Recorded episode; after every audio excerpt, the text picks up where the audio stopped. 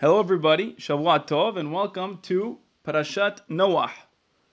As someone training to become a doctor, I've always been fascinated with Eastern medicine and how it differs from the medicine that we practice here in the West.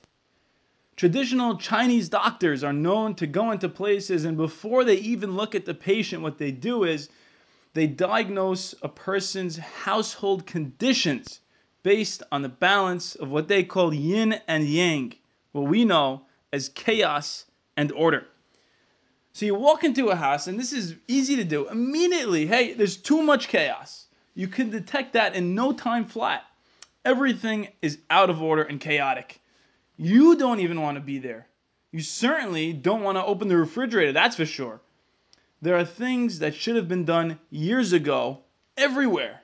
You yourself can't even walk in there and maintain your health, let alone can the patient do so. As soon as you walk in there, you're sicker than you were when you were outside. That's one sort of place. Another sort of place is you go in and you look at the living room and the person has just vacuumed the living room rug. The lines that were vacuumed are parallel to one another, and all the furniture is covered in plastic. You sit on the couch and you hear a squeak. You go to get a glass of water, and just as you're going to set down that glass of water on the coffee table, the person rushes over and puts a coaster underneath it. Everything in that house says to you that it would be a lot more perfect than that house if you were either not there or dead. That's the message that the whole house is blasting at you. If you happen to live there, you're going to be sick. What you're going to be sick from is too much order. And in the other house, you're going to be sick from something else. Going to be sick from too much chaos. So, in order to properly navigate our world, both internal and external, say these Chinese doctors, we need to be able to balance order and chaos, yin and yang. According to Jordan Peterson, this is what it means to be a hero, to be a truly righteous person. A true Sadiq, in his mind, is someone who stands at the boundary of order and chaos and makes more and more inroads into the chaos, finding the proper balance that's necessary for their unique situation. And interestingly, the only character in the entire Torah to be called a Sadiq is Noah. Even before receiving Nevuah from God, Noah maintains a level of righteousness among his neighbors that was unheard of in his day and age. He is a fortress of order in a world that's overrun with chaos. And so the pasuk reads, Noah ish sadiq tamim haya bedorotav et Elohim hitalech Noah. Noah was a complete sadiq, a wholesome sadiq in his generations, and he walked with God famously claims one opinion in the Midrash Noah was a Sadiq in his generations, Bedorotav. But if he were alive in the time period of Abraham Avinu, his righteousness would pale in comparison. And the reasoning behind this view is actually striking. On the one hand, we see a figure like Abraham Avinu who, when he finds out that Sodom is going to be destroyed, he goes to heroic lengths to save the city. He puts himself on the line. He argues maybe there's even just 10 sadiqim betocha'ir. Maybe there's just 10 righteous people in the midst of the city. So in Abraham's view, he's giving us a glimpse into his opinion.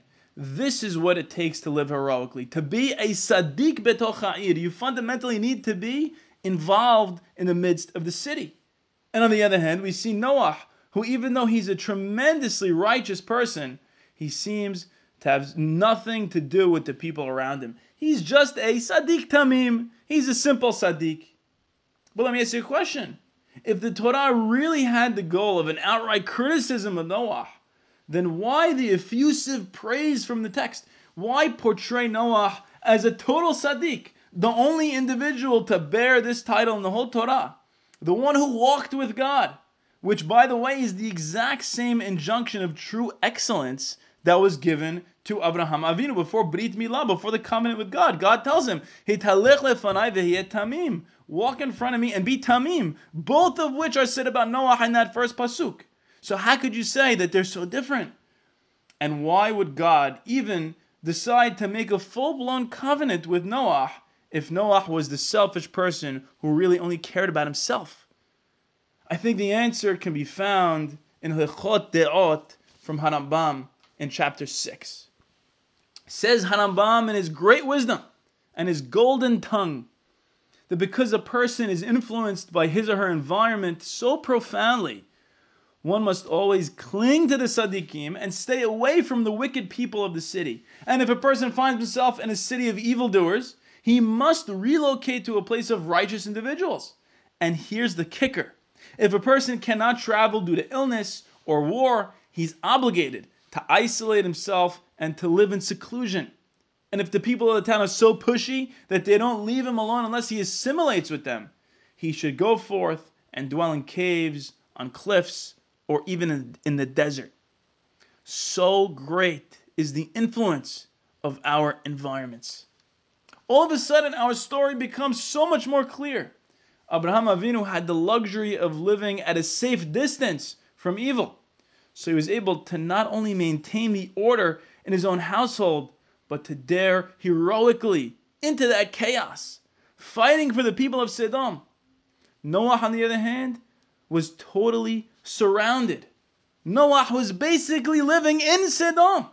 He had no choice but to double down on the order within his own home, on the yang his own personal righteousness.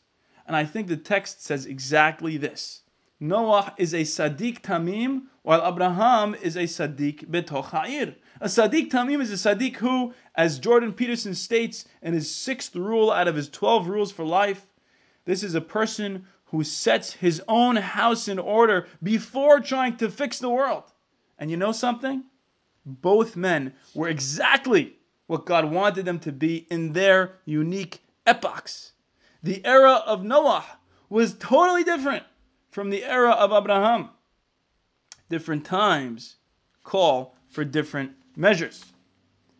So that's precisely why the Torah goes out of its way to tell us not only that Noah was a Sadiq, but that he was a Sadiq bedorotav. This is uh, very purposeful by the Torah because Noah was a man who was able to tailor his actions to his unique time and circumstances, to his specific generations. So let me leave you with this. What does it really mean to be a Sadiq? What does it mean for an individual to heed the call of God? And what does it mean to be able to enter into a covenant with God?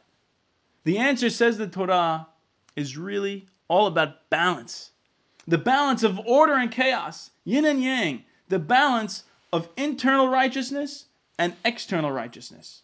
In Noah and Abraham, we have two equally valid forms of living in the world, two models of living righteously depending on the circumstances. Sometimes the world is just safe enough to make an influence on others. Sometimes a specific situation or certain people in our lives are malleable and capable of growing alongside us. But sometimes things are so chaotic that the only righteous option is to look inward and to pull away from that chaos in order to maintain proper balance within yourself. And the choice of what kind of Sadiq to be? Well, that's uniquely up to you and how you read the situation.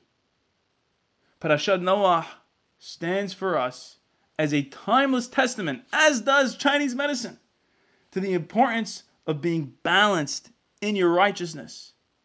Because the fate of the world, at least your world, literally hangs in the balance.